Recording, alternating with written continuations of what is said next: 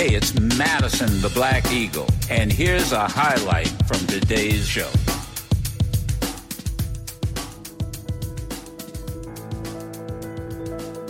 Our guest this week was inducted into the Radio Hall of Fame in 2019. He's one of the longest running major market national radio talk personalities in the broadcasting profession, having served since 1980 as a performer at such outstanding stations as WXYZ Detroit, WWDB Philadelphia, WWRC Washington, D.C., and WOL, also in the nation's capital. He's been nationally syndicated by Radio 1, and now for well over a decade, he's hosted the morning show on SiriusXM Satellite Radio's Urban View channel. He's the leading civil rights activist in America, operating primarily from the platform of talk radio. He's conducted high profile hunger strikes on a couple of occasions to bring attention to causes he supports, and he's been subject to arrest at demonstrations in which he participated. In addition, he's a prolific public speaker and an inspiration to people of all ages and creeds seeking racial equality and justice in America. Our guest has received numerous honors over the years, including the Talker's prestigious Freedom of Speech Award in 2008. He's currently the highest ranked African American personality on the Talker's Heavy 100 list of the 100 most important radio talk show hosts in America. Now, with David Canton, he's written a long awaited book about his life and career titled Radioactive, a memoir of advocacy and action on the air and in the streets.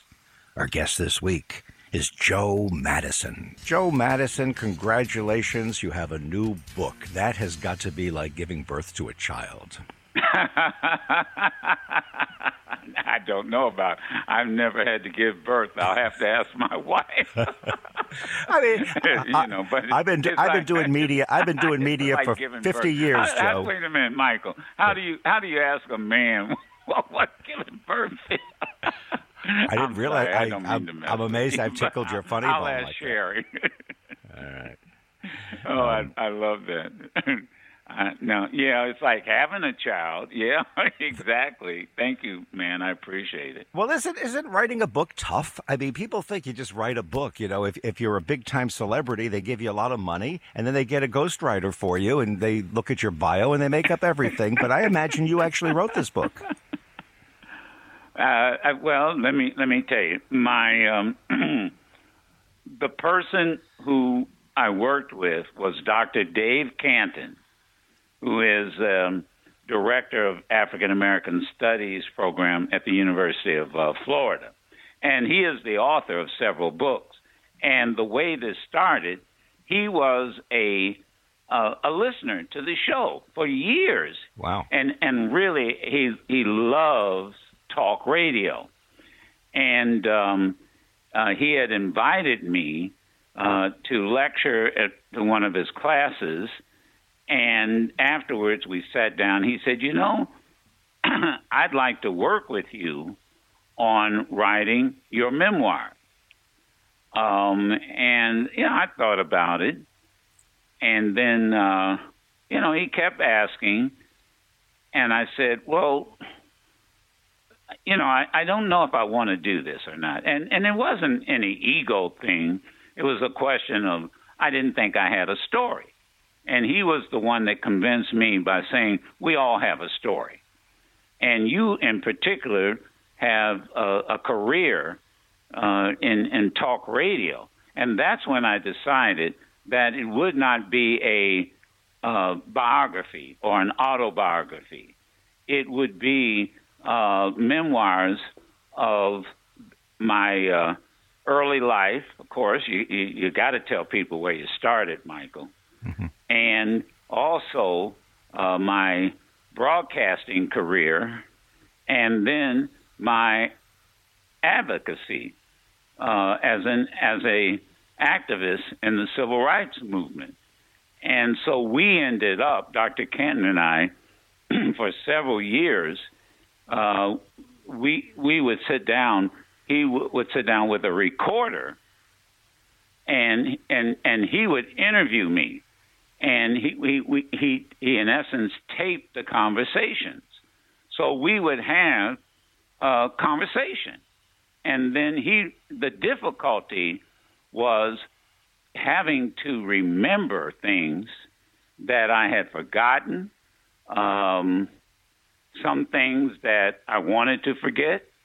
should, should they go into the book? How far back do we go? Um, and it took over. Oh God, I I, I got to tell you, he says if you if you talk to him, Michael, he'll tell you it. You know, it was off and on for eleven years.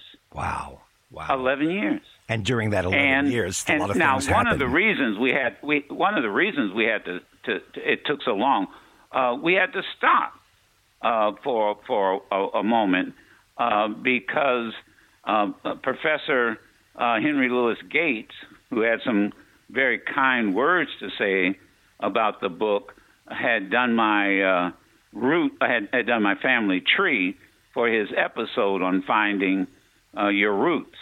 And one of the things he found out was uh, that my uh, the man I thought was my father over my entire life up until two years ago was not my biological father.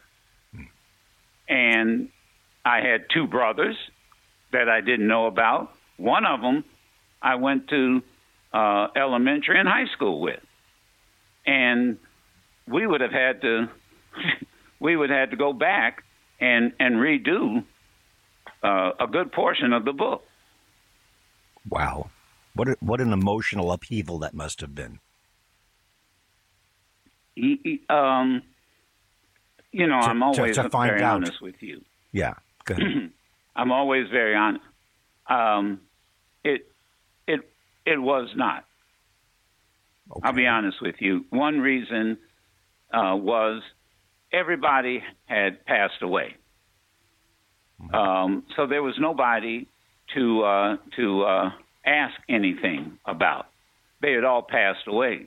Um, the way the way it happened, the younger brother, uh, the younger brother uh, Kip, who is, lives in California, he wanted to find out if he was the only child, and he he he went into the whole DNA uh, find not finding your roots, but the whole DNA uh, uh, uh, blood test, saliva test, and what happened? It got into the system, and the uh, the specialist that Professor Gates and and and Finding Your Roots uh, crew was using.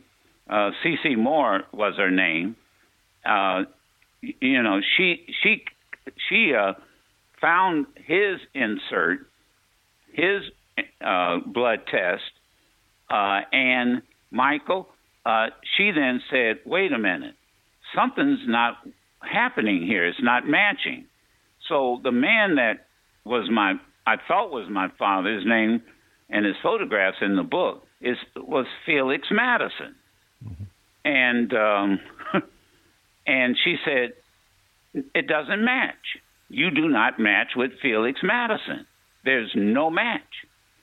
And then she said, but we found a match with this young man out in California. He's your half brother and that's how it that's how it got started. And then of course uh, the folks at PBS and Henry Louis Gates's uh, crew brought us all together for the first time to uh, tape uh, the episode, and uh, it it so it really didn't it didn't really shake me up. I, I always tell in the book I I tell this uh, funny story. Uh, Henry Louis Gates said, "Man, we've been working." on your roots, your family tree for five years. And finally, we're ready to go. But I got to tell you, I got good news and bad news. All right, what do you want first? I said, well, give me uh, the uh, uh, the bad news. He said, Felix Madison is not your father. And I paused. I said, really? And then he began to tell me about uh, my biological father, who he was, where he lived, the two brothers, Um, one of them I went to high school with, elementary school with. We ran in the same with the same group of friends. Because you're in the same neighborhood. Um, yeah, thank you. Well, everybody, li- you're right, because you know most black folks lived on one side of town in Dayton, Ohio. and we well, I'm, I'm asking that. that only because for the But coincidence that right. you would wind up with a, a, a half brother or, or a brother that you didn't know and you thought it was a school buddy. Um, obviously, the geography plays a role in that. I would think. I, I, I, you know, I who knows? Who knows? I didn't know the father.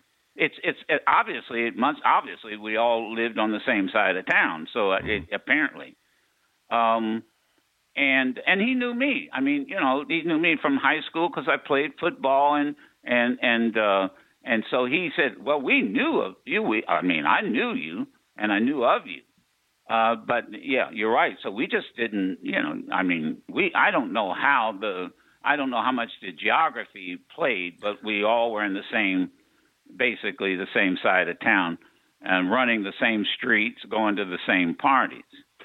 But I said to Henry Louis Gates, and the funny story was, Michael, I said to Henry Louis Gates, um, well, I'll be darned. I said, you know, Dr. Gates, if you had called me and told me uh, uh, this a half an hour ago, I had a, a, an individual who I thought was my cousin, my my uh, Felix Madison's nephew, and he asked me for a fifteen hundred dollar loan. Oh my! And if you, he, he needed it for some project.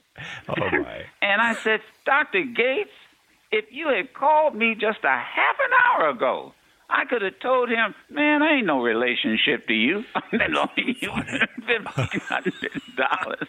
And I was being facetious, but but I always tell that I always tell that uh, I always tell that story. Um, and um, it, it, it, it was it was it was really it, it, I always wanted brothers, It- Hmm. and and you know so so it was it, it I don't want to say it was bittersweet, but the sad part was there there there was nobody around to ask how did all this happen, who was he, um, you know, and and the only person I could really talk to was the two half brothers who knew Yeah. him. Anything come of light uh, from him. that? N- Nope, no, no. I mean, other than uh, other than the the younger brother Kip, uh, he worked with the the biological father, and the way he found out, uh, the story he told was that uh, he worked with him. The, the, my my biological father owned uh, like apartment buildings out in L.A. and he worked with him. And Kip says, you know, that the way he- found out was he went home to his mother, and he said, you know, uh, he he treats me like I'm his son. You know, he's really nice. And his mother said, "You are his son." Oh my! And that's how that's She how waited for that out. moment to tell him. That's amazing. Hey, you're lucky that Yeah, the that yeah. that, that So- you didn't find out that the, the girlfriends you had back in high school weren't your sisters. I mean, you know, that could have been tricky. Ah, it's you know that that's I mean, it, you know, but there were there in essence there were three there were three boys. So, There do you have a three boys. relationship with The- them and now? I'm Now the that, now that time has gone by, Joe, have, do, do you have a relationship with them? In, in other words, Oh man, it was like we had we had, we had always had known each other. First Hmm. of all, the younger brother was was so thrilled because he thought he was the only child, and he was just thrilled. And he's a nice young man. Mm-hmm. Um, and then the oh, the middle guy, the middle uh, son, um, the middle brother. Um, I mean, it was like when we were, when we got together. The, the funny thing was the producer and and director of the episode got upset with us because instead of talking about our biological father, we started talking about running the streets of Dayton together. we started we started saying, "Oh, I knew so and so. Oh yeah, I remember that episode. Oh yeah, I remember that skating party." And and we started, you know, talking about all the fun we had. And they stopped the the uh, recording and said, "Look, excuse me, uh, we're here to talk about your father." and wow. and uh, wow. uh, and and and and that was and and so now it's like we've known each other all our lives, and I and I write about that that uh, that experience. Well, so it's a great experience, great human interest story. It, yeah, it it, it, it, it yeah, it's it really it was it was it was it had a positive. Uh, we were all positive about it. You know, it's interesting, Joe, when you talk about genealogy and people are learning now through modern technology, you know, so many things about their backgrounds, their their roots, as as you did. Um, one of the things that comes up, and, and I mention this because civil rights and race relations is such an important part of, of your career and your work, that um, it's it's fascinating how you often hear that white people find out that they have black relatives and black ancestors, and black people find out that they have white relatives and white ancestors. And sometimes it's in situations that uh, can be, um, you know, surprising politically and otherwise. What are your thoughts about that? Well, this is uh, one of the things that I always appreciate.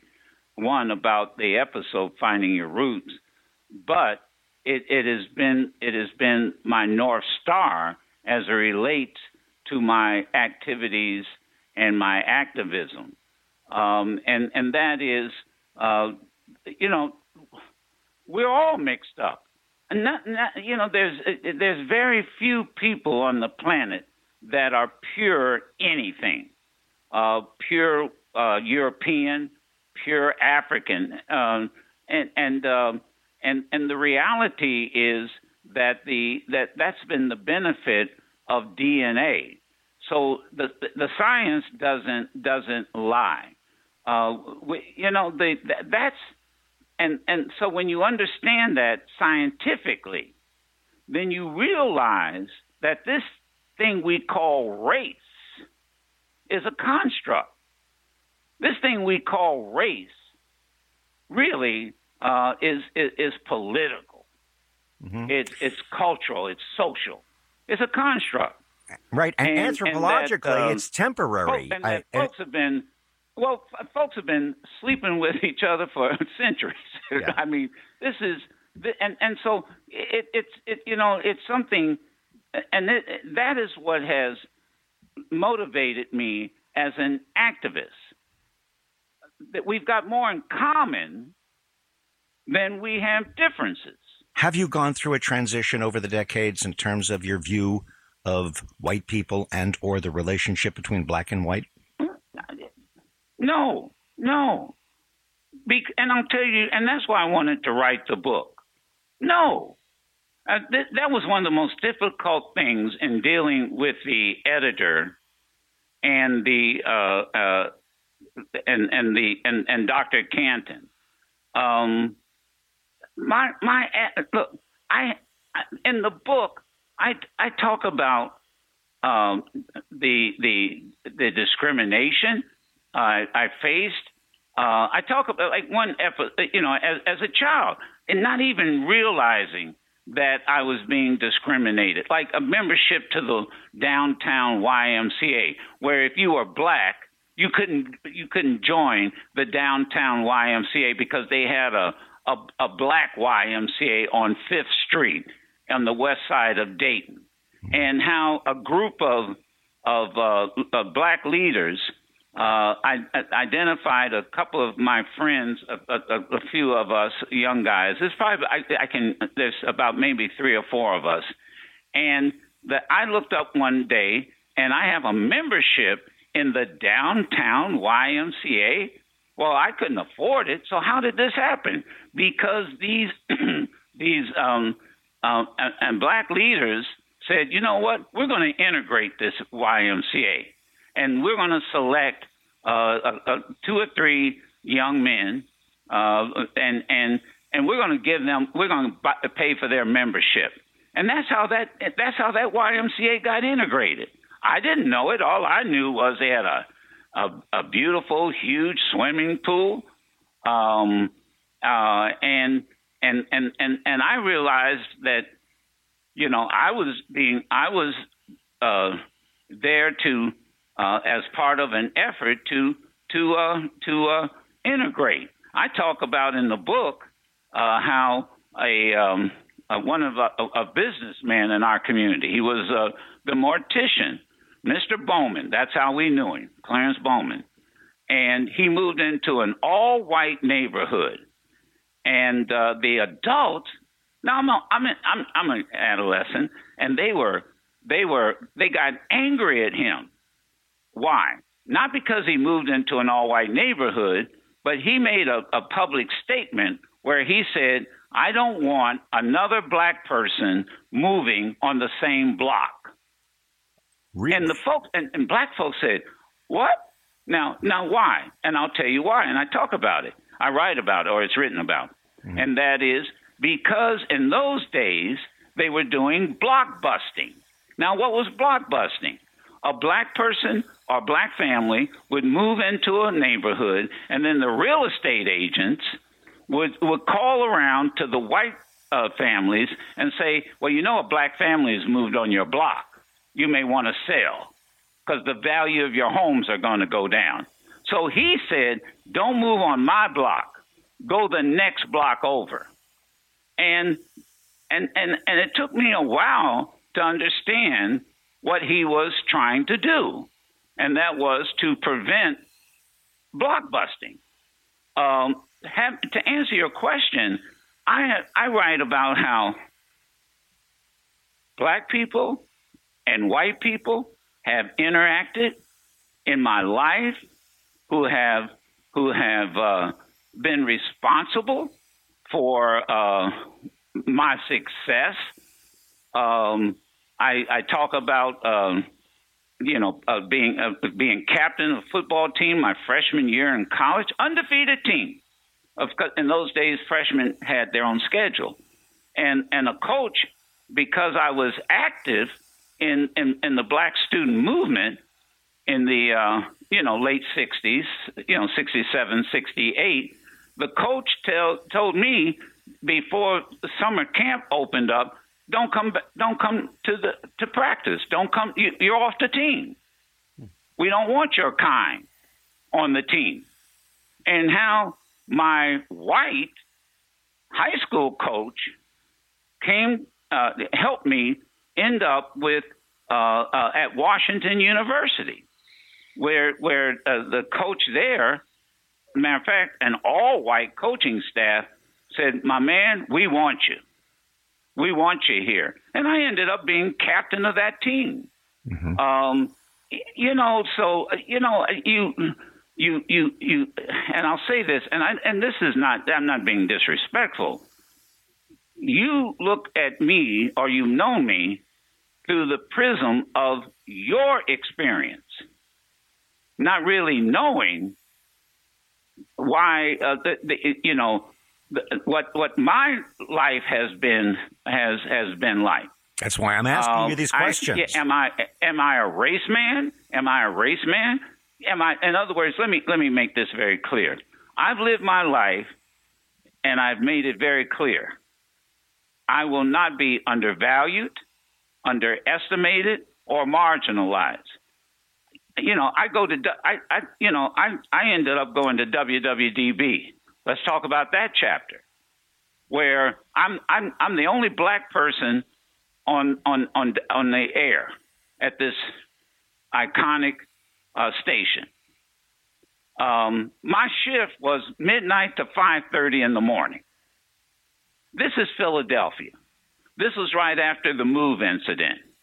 So I'm, I moved my entire family from Detroit, where I had my political base, where I started my broadcasting career, uh, well known, and so I moved to Philadelphia. My f- first full time job after spending 10 years doing weekends in talk radio at WXYZ that became WXYT.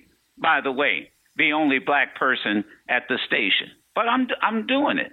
I'm learning, and I'm and and and then I'm called into the president, the owner of the station WWDB, and the program director, who tells me we're getting complaints from our listeners that you're talking too much about black people, and so you know you ought to cool it. And and and I'm what? I said, what are you talking about? And um, and basically, and, and so I I decided, you know, I'm not going to sit up here and have somebody tell me that I can, wait a minute, Philadelphia, and you you're telling me you're getting letters. This is before social media, and you don't want me to talk about black people, or I'm talking about them too much. And and and then of course the other talk personalities or uh, Irv Homer, you name them, you know them. I, they're all iconic uh, broadcasters, superb broadcasters. They could talk about black people all they wanted to. So I just decided, you know what, Michael, to hell with it. So I decided I'm going to show the the uh, dichotomy, the difference uh, that you know we're all not alike. So I, I decided I'm going to interview Ron Brown, who was running to be the first black chairman of the Democratic National Committee, and I knew him very well. We had we had relationships that go back when he ran the Urban League, and I decided then I was also going to interview. Now get this, Louis Farrakhan. Now there couldn't be two more distinct uh, individuals that were the opposites of each other, and. Um, the next day, I'm called in to the office and fired. I'm fired. Now my family has moved. My, you know, they've been uprooted. They we lived in Detroit for years. Children were in school, very young at the time. I'm fired. And here's the excuse they gave. Well, you're going, we understand, on weekends, you're going back to Detroit and doing your weekend show. Yeah, that's right. Um, well, that's a conflict of interest. Well, wait a minute. You can't. The the signals don't even cross. You can't. I mean, are you kidding me? Yeah. Well, we. Well, okay. They realized that that was a bogus argument, and then here was their argument. We want you to stay in Philadelphia on weekends. So they actually fired you. They fired me. They fired you. Yeah. And that was it. They fired me. Okay. And for and, and and hold on. So for a year, I was without an income. Now it's interesting. You answered my question, which was a key question, with that with that particular story. But I have to circle back because people are listening to this, and I have to be accountable to them. Has your view of the relationship between white people and black people changed over the years? Uh, well, the relationship between white people and black people have changed. Well, that's what I'm interested in your observation. What have you seen? What well, what do you well, think? I don't. I, I, mean, I don't even. I mean, I, I don't even understand that question. I mean, it, it, why are you asking me if my relationship has changed? Has your I didn't ask you if your relationship has changed. I said has, your observation. And, and if your it has changed, Joe, Joe, I, if, all I'm asking you is, do you think since you have been active in as an activist in civil rights and and race has been a part of you're on a on a channel called the Urban View, which is a, a word urban that I guess at this point is a code word for for for African American. Um, I'm just asking you: Do you think that race relations in America is are improving, getting worse, staying the same? That's basically what I'm asking because you're a perfect person to ask that question because that's something that you have focused on and something that you're quite expert at. I, I got to tell you, I, I, let me let me let me. I'll be very honest with you, and I'm going to be straight up honest with you. Of course, things have changed. Of course, they have changed, and and in some cases, they've gotten worse. Why? Um, why do you take offense, or are you surprised that I would ask a question like be, that? My, my, because it's a naive question. Because of course it has changed. Of course it has changed, and in some cases, it has gotten worse. I, I mean, excuse me. I'm dealing with, and yes, I'm, and I'm not offended. I'm just telling you straight up my reaction, and and I'm going to tell you why. Are you kidding me? We just we just we're doing a story on a young man who gets chased down in Michigan over a traffic stop, and a cop pulls out his his uh, his uh, revolver and shoots him point blank in, in the back of the head. Well, let me tell you, that's been going on a hell of a long time. And and on my show, I then talk about hell that I mean we can go back 200 years. Oh, but don't bring up history. Whoa, I'm sorry. Wait a minute. We're not. We're banning books that you can't even uh, have a book in a in a in a in a school about Rosa Parks. And I worked with Rosa Parks. I, I you, wait a minute. You're talking to somebody who had to boycott a city with Rosa Parks. We write about it in the book.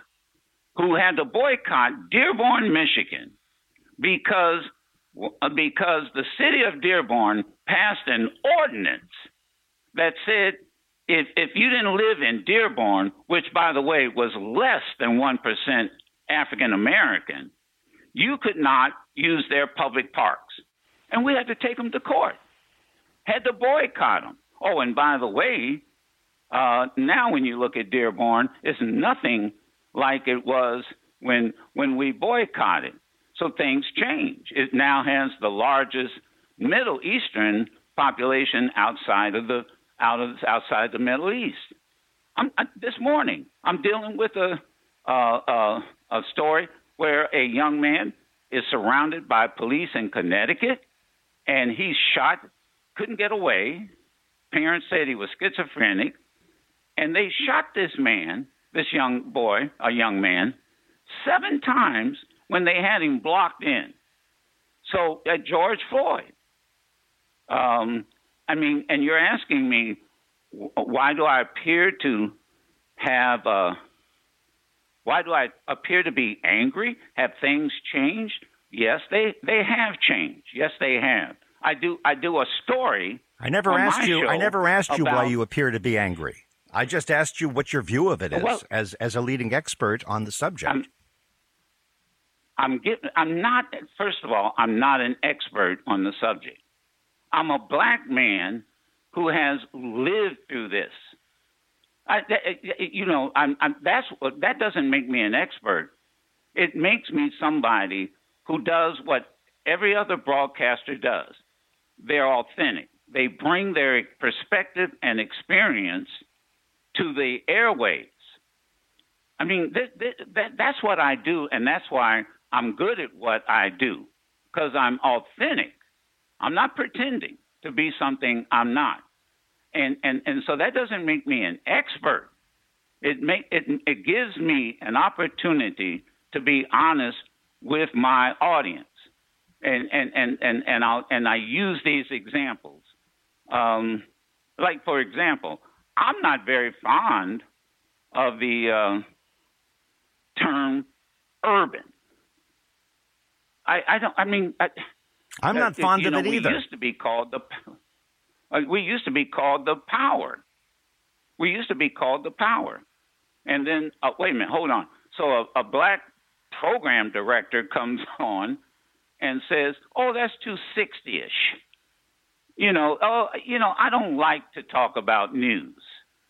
Uh, I don't, you know. Well, wait a minute. You're on a news a, a channel. You're on a news platform. Nah, let's call it urban and and I'm going, what, what does that mean? But you know, conservatives, they're patriots. You know, if, if so, so I, I, I'm I I always say this that that um, we if you're going if you're going to do this, if you're going to be in this business, be honest and be and be who you are. Be authentic be original. And so that's why I wrote the book Radioactive. And and share and, and sharing with this audience, sharing with this audience are the readers that uh, I've had people from all walks of life, all colors, all religions, who have helped me uh, in in these seventy plus years that I've been on Earth Okay, well, that certainly uh, that certainly is an interesting take. I uh, I, I, I do um, think you are expert at what you do, and I do think if uh, if the word expert doesn't fit what you do, you certainly are experienced in uh, dealing with this, as evidenced by the fact that you wrote a book about it, you've been doing radio about it, and uh, you're obviously quite um, passionate about it. From, from a broadcasting standpoint, a lot of people find um, Sirius XM to be a universe of itself. You know, different. It, it's it's radio, but it's not terrestrial radio, and it's not streaming. You know, it's a whole different world. What's it like working at Sirius XM? Oh, it's it, I, it is the best experience in radio that I have ever had. And and and now and again, based on experience and, and my perspective. And perspectives are based on one's experience. And here's my perspective. When I first started in this business, as I said, I was told what I could say, what I couldn't say, and why I couldn't say it. I couldn't be myself. And by the way, had that experience even at Radio One, which you know we uh, with Cathy Hughes. Oh, you can't be. You got to be very careful being an activist out here. I, I mean, I once had the general sales manager uh, because I took on a case. I took on a a, a, a, a case where a young man, Artie Elliott, had been stopped by police, handcuffed he was only wearing a pair of shorts, uh, gym shoes, and didn't even have a shirt on. And they stopped him, pulled him over because they, I don't know, they thought he was drinking because he had just come out of the store, got some beer. Now listen to this. And they handcuffed him, put him in the front seat of a police squad, and shot him 14 times. 14 times. And his mother I was on the air, came to me. You got to help me. Why? Because the police who shot him, who both were black, by the way, who shot him, were found innocent. And she wanted my help as a broadcaster, as an activist, to retry these. Uh, well, I'm sorry, they weren't found innocent because that'd have been double jeopardy. Uh, they wouldn't. They would not. Uh, uh, they would not try them. They would not try them. And she wanted me to, to, to help. And I was told by the sales manager at Radio One, um, you know, you don't need to get involved in that. Uh, you're taking on the uh, district attorney of the county, who happened to be an African American, who was running for public office, a higher office, and he needed the police union support. So he wouldn't he wouldn't reopen the case. He wouldn't reopen the case. And we took him on. And and we demonstrated in front of his office and and got arrested several times. Um, and I was told, and this, and here we, I'm at Radio One. They're saying, "Well, be careful." You know, well, you shouldn't do that.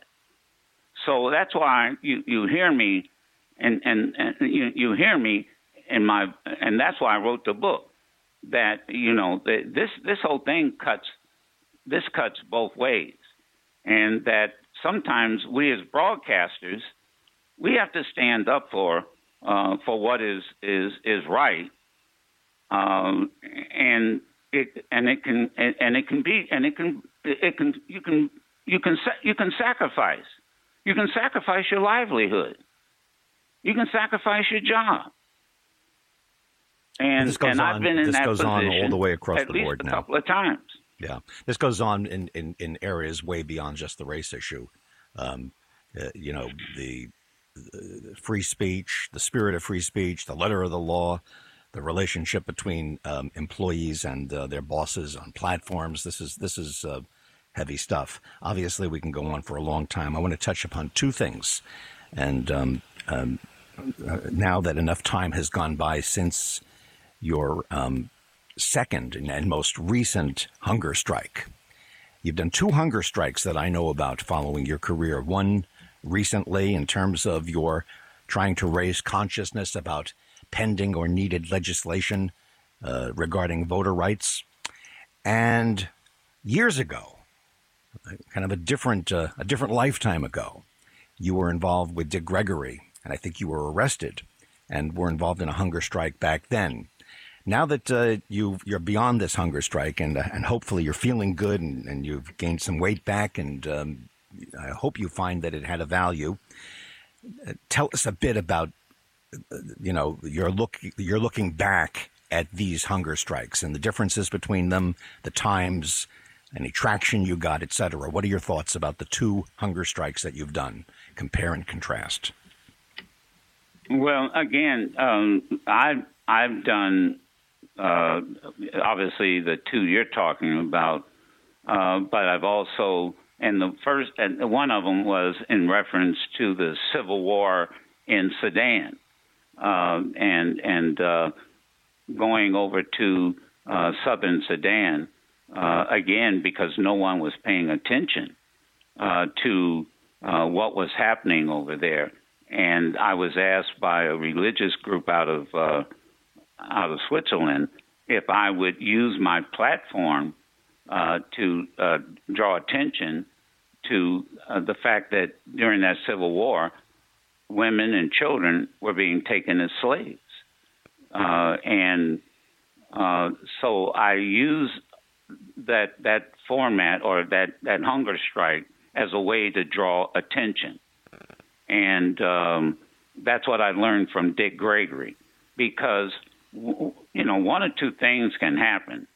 Uh, you can be ignored, or you can you can get attention from you know from people who have power and can make changes. And and and in that case, we got uh, people's attention.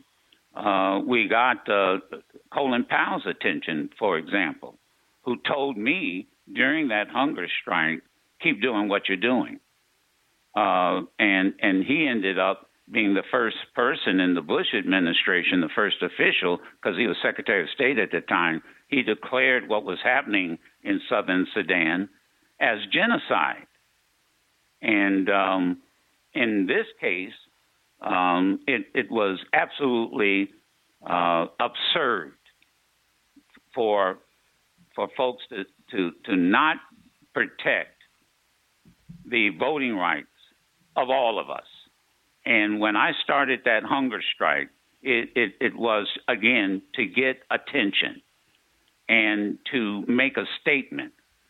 And the statement that I made was I know history and I know how the first Reconstruction ended uh, in, in when with the uh, Hayes Tilden compromise, and the first thing that former Confederates went after was the vote. It was the birth of the Ku Klux Klan. It was gun clubs in South Carolina. People were lynched, and that lasted for almost a hundred years until again, change, change the 1965 Voting Rights Act. And and and and so I channeled Dick Gregory because I asked myself, what would Dick do? And and uh, uh, and and his son said, you know, I, uh, he said Pops would would probably go on a hunger strike, and he wouldn't ask anybody. He would do what he thinks uh, is is the right thing to do. And so, November 8th of, of last year, I announced that I am not going to have my children and my grandchildren and my great grandchildren ask the question when they went after your voting rights, when they went after what I call the end of the second Reconstruction, which I think is going on right now, I'm not going to have my grandchildren and great grandchildren say, well, Pop Pop, what did you do to change it or to stop it? And so I said, just as food is, in, is essential in sustaining life, the vote is essential in su- maintaining and sustaining our vote and democracy. And that's why I did it.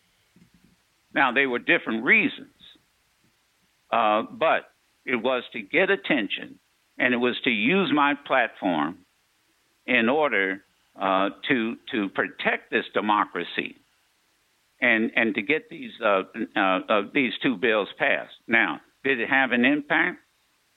I mean, we had ministers that said, "Oh, well, I'm going to go on a hunger strike." We had young people that uh, uh at colleges and said, "Oh, I'm going to uh, do this or I'm going to do that." And I think we we we as I, I, I, as I said, we we we we we awoke a, a sleeping giant, and that was a younger generation that maybe didn't know about the end of the first Reconstruction, maybe because they weren't allowed to teach it. But you know what? They they learned about filibustering. They learned about how Senate works, how Congress works, and and uh, I'm hoping, uh, to be honest with you, that uh, that that uh, eventually these bills to protect our voting rights will get passed. How are you feeling now? How how how um, how is your health in the aftermath of um, that was several months of um, abstaining from solid food? How have um, how's your recovery be, or has there been a recovery necessary? How do you feel? You, you know, I, I, I, and, and this question gets asked uh, a lot. Um, and how do I how do I, I, I how do I answer that? I it it it was it's not a it's not about your health. It's not my health. It's not it wasn't ever about my health. It it it it, it was it I knew exactly what I was going to go through because I had already gone through it. It wasn't my first rodeo. It, it isn't. It isn't about the health. There, there were there were side effects. Yeah, there were side effects, insomnia and headaches, and and but I knew that that that's exactly what was going to happen, and and and so I answer it this way. And and that is it's don't don't and this is not directed at you this is directed at the at at those who do who think, oh, you got to be careful. Oh, we're concerned about your health. Then of course there's that group of people. They I wish you die. Uh, you know that's the other side of, of folks who just just the haters out there. Uh, that uh, you know they didn't want the bill to pass and they didn't want anybody to influence. The, and I'll say this, and because I've said it on the air, you should be asking about the health of the country. You should be asking about uh, what the you know what's why wouldn't people vote to protect voting rights? Why would people introduce legislation to uh, make it more difficult to vote? We should be more concerned about the health of, of, of our democracy. And I'll I'll tell you this this in, in reference to your question. Uh, my wife, obviously, like you, concerned about my health, and and said, look, you, you're not that 30, 40 year old folk, uh, you know, that you were a person you were uh, a few decades ago. So you're going to have to go to the doctor. The doctor's going to have to clear you, and and uh, and maybe I'll I'll I'll give you my blessings. So I went to the doctor and and passed the physical, no problem. And even the doctor said, "Why are you doing this?" And and and and suggested how to, you know, juice and how to sustain what my health. And and so after I got the clearance, and by the way, I had to get clearance from two doctors because I didn't tell people this. I my prostate cancer spiked. And and so my urologist said, well, you know, your hunger strike doesn't have anything to do with that, but you know, it's up to you. And I remember leaving the parking lot, Michael, of the doctor's office. Doctor had cleared me, And my wife said, Are you telling me that you're going to go ahead with this? Yes. And and you so you're saying to me that you're willing to die for this cause? And I looked her in the eye and I said, Yes. Yes, I am. In the conversation. In the conversation. So that's how I answer your question. That's how I answer your question. Okay. Because the one thing I've learned down through the, the uh, down through the years with my broadcast, with my activism, that there's a difference between, and there's a whole chapter. Uh, these are short chapters, by the way, but there's a chapter. There's a difference between a moment and a movement. And and so somebody once asked, well, what's the difference? All movements, all movements require sacrifice. All movements require sacrifice. And so that's why I wrote the book and titled it Radioactive. Because throughout that book, throughout the book, Radioactive, you, you, you learn about sacrifices that, that I had to make. You know, I, I don't I don't know too many white talk show personalities that are told you can't talk about white people. I, I, I don't know, and that's why you hear the passion. I I, I, I don't know. Um, uh, uh, you know, uh, you know uh, what you know what folks uh, say when they see somebody that looks like your son, or, or that you got to tell your son, look, you better be careful when the police pull you over. You know, don't make a sudden move because you might get shot in the back of the head. And and uh, so that's why uh, my radio show, I always say, is uh, uh original, authentic, and yes, I'm I'm uh, I'm uh, I'm daring. Uh, and uh, but you know, talk radio has changed too, as you know. I mean, gee, when you know, you to do a talk show on damn near anything, and uh, uh, and and but I think that uh, the country has changed in some cases for the better, but it's a constant struggle. It is a constant struggle and and and all struggles in order to all all struggles require that some of us have to make sacrifices. And that's what my my life has been about. And thank god i've survived. And i got to tell you the one thing I, I i love about working at sirius xm um was uh is, that it's it's like a bookstore, and and and and I had the president tell me this: if if if you don't like what Joe Madison is saying, uh, it's like going into a bookstore. You don't like what he's that section of that book you take off the shelf. If you don't like it, then go to another section. You know they've got multiple channels. Then just go to another section.